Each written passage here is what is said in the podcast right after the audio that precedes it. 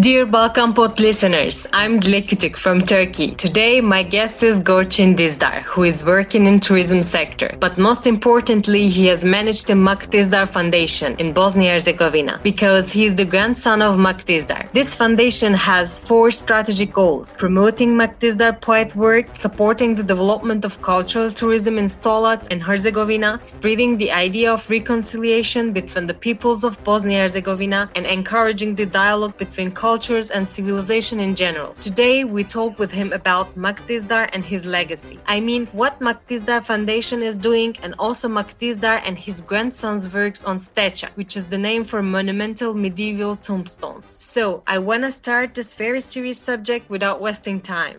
Dear Gorcin, welcome to Balkan Pod. Thank you for the invitation. Actually, I'm very excited and very confused about what to ask because, you know, it has been a long time since I read something about Mak Dizdar. So I'm sure it will be good talk. I'm here for all your questions. Great. I know he is your grandfather, and when he died, you were not even born. So, my first direct question is that who is Mak Dizdar for you? Ah, that's a really good question. Well, of course, besides being my grandfather. He's simply, you know, a very significant person with who's, you know, kind of the aura of him, not just as a person, even I would say not primarily as a grandfather, but prim- uh, but more so as a poet and as a figure who significantly influenced the way we in Bosnia and Herzegovina feel our identity and our relationship towards this place. What are the words or poems that impressed you the most? I mean, there is a lot of his poems that I really really like, but perhaps um, it's even there. There is one quote by him, which is not even a, a poem, but it's something I uh, that he said in an interview, and that I I think it really encompasses his approach to to writing and writing literature in general. He said, "During my life, I did not write very much, and I think I wrote quite well, but I wish I could have written even better and even less." So it really encompasses this particular way of the where you know it's not about the quantity of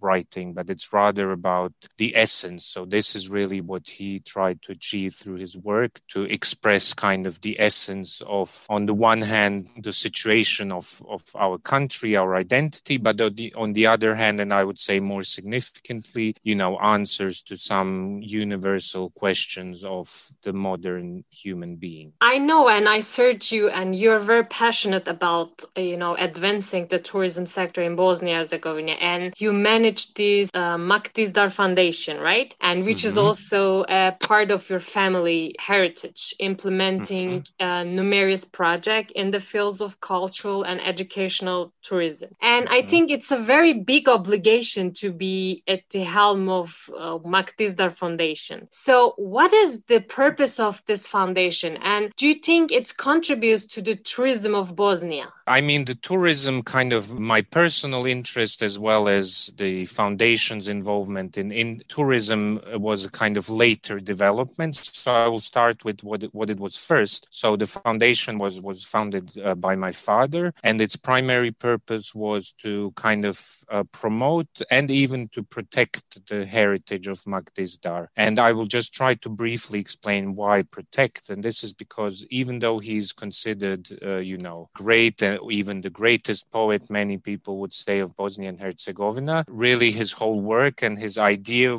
stood for a Bosnian Herzegovina as a united country, regardless of the religion or, or ethnic identity that's so predominant in, in modern society. And in accordance with this predominant view, you know, there were many attempts to interpret, to, I would say, misinterpret his work and abuse for particular political purposes while ignoring its uh, universal humanist approach. So, this was the primary idea to make sure that the, the right approach to his work remains living or remains well known and to promote in general his work in Bosnia to the new generations as well as abroad because there are still many languages, Turkish included, for example, where we don't have translations of his most significant books. And then the interest in tourism came in a way uh, secondarily because uh, one of the major things the foundation is doing is we run a museum in Mak Dizdar's birth town Stolac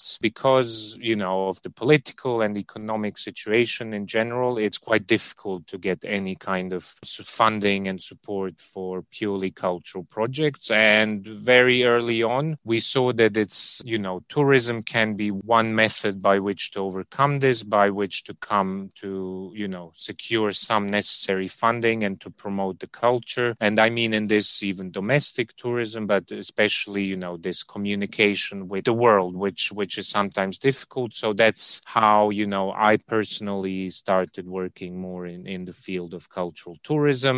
And the foundation also started implementing projects in this field because, you know, it's, it's a nice way of connecting culture uh, with some, you know, economic benefits, which is in the end what, what is really needed in this country at the moment. And you mentioned that he had an idea of united Bosnia and also he has humanistic way of thinking. Actually, I mean, you're trying to show a different side of him, I think. I mean, you try to take Mak Dizdar out of the literal context only and you are putting him different position. Uh, this is my opinion, by the way. Maybe you don't agree. But could you tell us something about how he present the existence of a united culture of Bosnia, even during maybe medieval age? Could you give us mm-hmm. some example about what you did about this? Again, a really good question that we could talk about for a long time. Um, and there, there are books written about this theme on, on Mak Dizdar especially. But to briefly explain, perhaps to those who are, who are not familiar with the situation, you know, the dominant division within Bosnian Herzegovinian society is into the religious one that's turned kind of ethnic, which is, you know, the Muslim Bosniaks, the Catholic Croats, and the Orthodox Serbs. And this division really stems from the Ottoman period, the 16th century onwards. And this is when these three different communities became clearly distinguished from each other. And basically, you know, the roots of, of the modern relations can be found then. However, what was especially ignored before Mak Dizdar's time and today is that, you know, Bosnia had its history and its identity prior to this period, and even, you know, a, a separate culture embodied in famous Stečak tombstones, the UNESCO World Heritage medieval sculptures that, and Mak Dizdar was inspired by this, this culture, and he kind of tried to revive it and make it at the same time, you know, significant in the modern period. So he's not simply, sometimes he's maybe a bit misunderstood superficially as a kind of romantic poet looking back for a, for a golden, you know, past. But that's not what he did. He actually, you know, at the same time discovered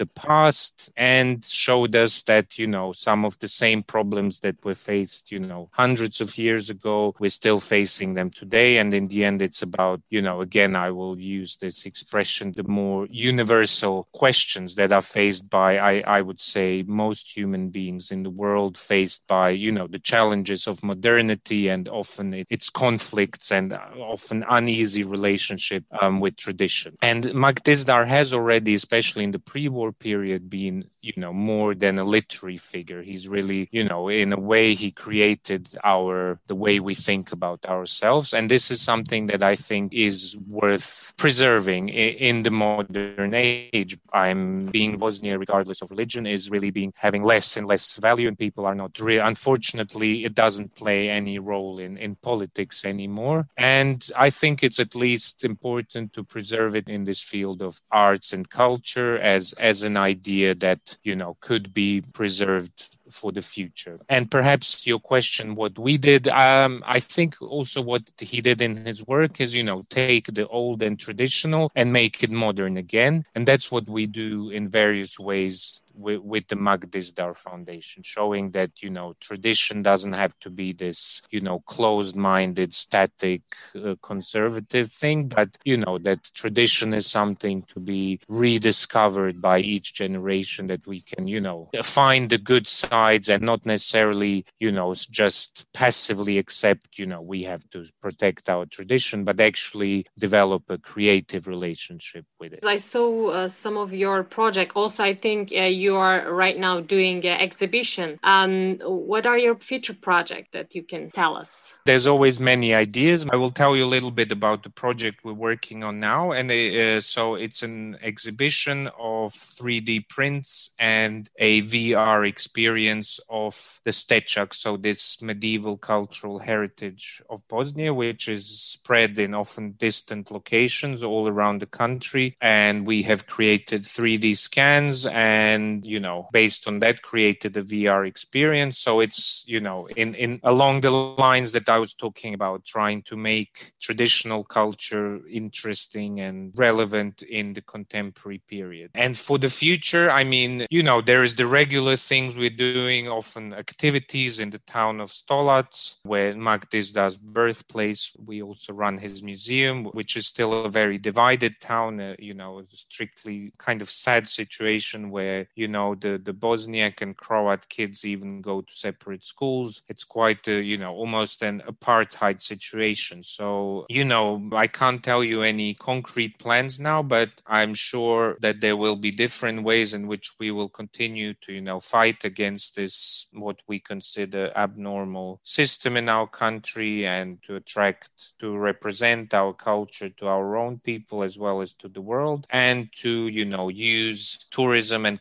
cultural tourism maybe as a way to achieve those same goals. I would like to bring the topic to that uh, medieval age tombstones because it's really attract my attention. You conduct research about medieval tombstones and you have really impressive academic career by the way. And the topic you choose is very interesting. What is your purpose or argument to search this very old stone? Well, I mean it was partially also again inspired by my grandfather's work which also started from this medieval culture but to keep it very brief so the, the so-called stečak or standing stone is a, is a type of you know, large monolithic stone from the medieval period found in Bosnia. And we still found mainly in Bosnia and Herzegovina and uh, to a very small extent also in surrounding regions in Croatia, Serbia, and Montenegro. There is still around 70,000 of these stones weighing, you know, 10, 20 tons each. So it's a really impressive culture and a unique culture for this period. And what is particularly interesting is its iconography, the carvings on these stones. You know, when you see them for the first time, you would think perhaps it's something prehistoric or, you know, late antiquity. It doesn't seem to belong to the medieval period. It's full of ancient symbols that are not normally found in Europe in this period. And it's simply a very, very, you know, fascinating aspect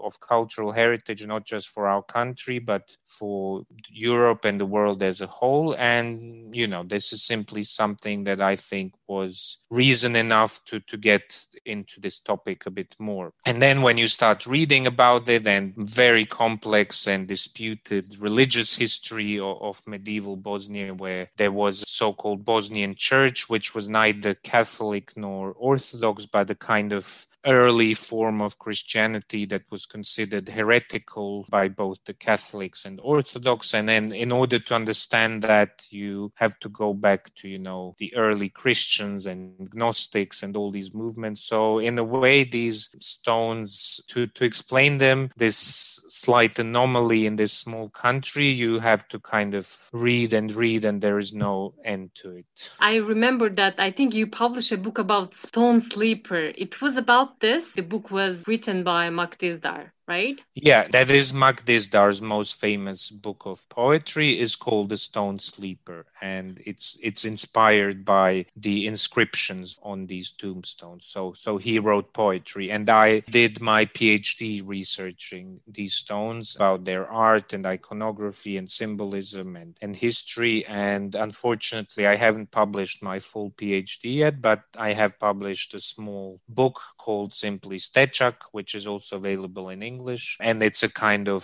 short introduction to, to this topic. And you talk about the these tombstones was really unique in Bosnia Herzegovina. And did you find similarities among the other tombstones around the world, or those in Bosnia are really unique? Well, the general idea is that they are quite unique, but during my kind of studies, I also had the opportunity to travel to the Caucasus and especially Armenia. And I found that in Armenia and the territories which were also in the past inhabited by Armenians, we do in fact find kind of similar type of tombstones, which is quite, you know, when you hear it first, it sounds very far fetched. Like, how could Bosnia, you know, the Balkans and the Caucasus be connected? But in fact, if you look deeper, there are cultural connections. And I would like to research this topic more. For example, what I found only in, in literature, I haven't had the opportunity to travel there, but in the Russian Republic of Dagestan, in fact, there is also many similarities with the traditional arts there. And even as far as the Uyghur people in modern day Western China, again, this is something based on literature and online reviews but they still today they use tombstones that kind of have some similarity. so this is more a feeling rather than academic opinion but i think that it's about this kind of central asian influence on this part of the world and and civilization in general which is often you know ignored even in modern day art history it's it's a very eurocentric discipline i would say and and there a lot of work remains to be done to study other cultures such as this one. I saw on the tombstone there are many shapes. Is there a tombstone whose story you reach and impress you so much? I don't know, maybe there is a story behind this all, you know, shapes. It's very interesting because, you know, even though they are estimated to be five, six hundred years old, there is, you know, very little actual knowledge what these stones represent. But there are still, you know, stories among the people. And even so, my grandfather, Mak Dizdar, in his book Stone Sleeper, he mentions that as a child, he was going with the local women from, from his, when there was no rain for a long time, and they would go to pray for the rain on around these stones and even scrape some of the dust of the stones. It was considered to be, have, let's say, magical powers. So it's interesting that these stones, even though they are not part of the contemporary religions, they have been included in, in Orthodox and Catholic and Muslim, you know, rituals even up to our day. Unfortunately, not our days. So, as I said, Mak Dizdar, yes, maybe early 20th century, and now we're still trying to find the last traces. And I think it's a unique opportunity. If we don't do some more research now, it will be lost forever. Dear Gorcin, really thank you for being here. You are doing very valuable works and keeping your grandfather's legacy alive. So I wish you success in your life. Thank you very much for inviting me and for asking good questions. Dear listeners, see you next week, same day and same time.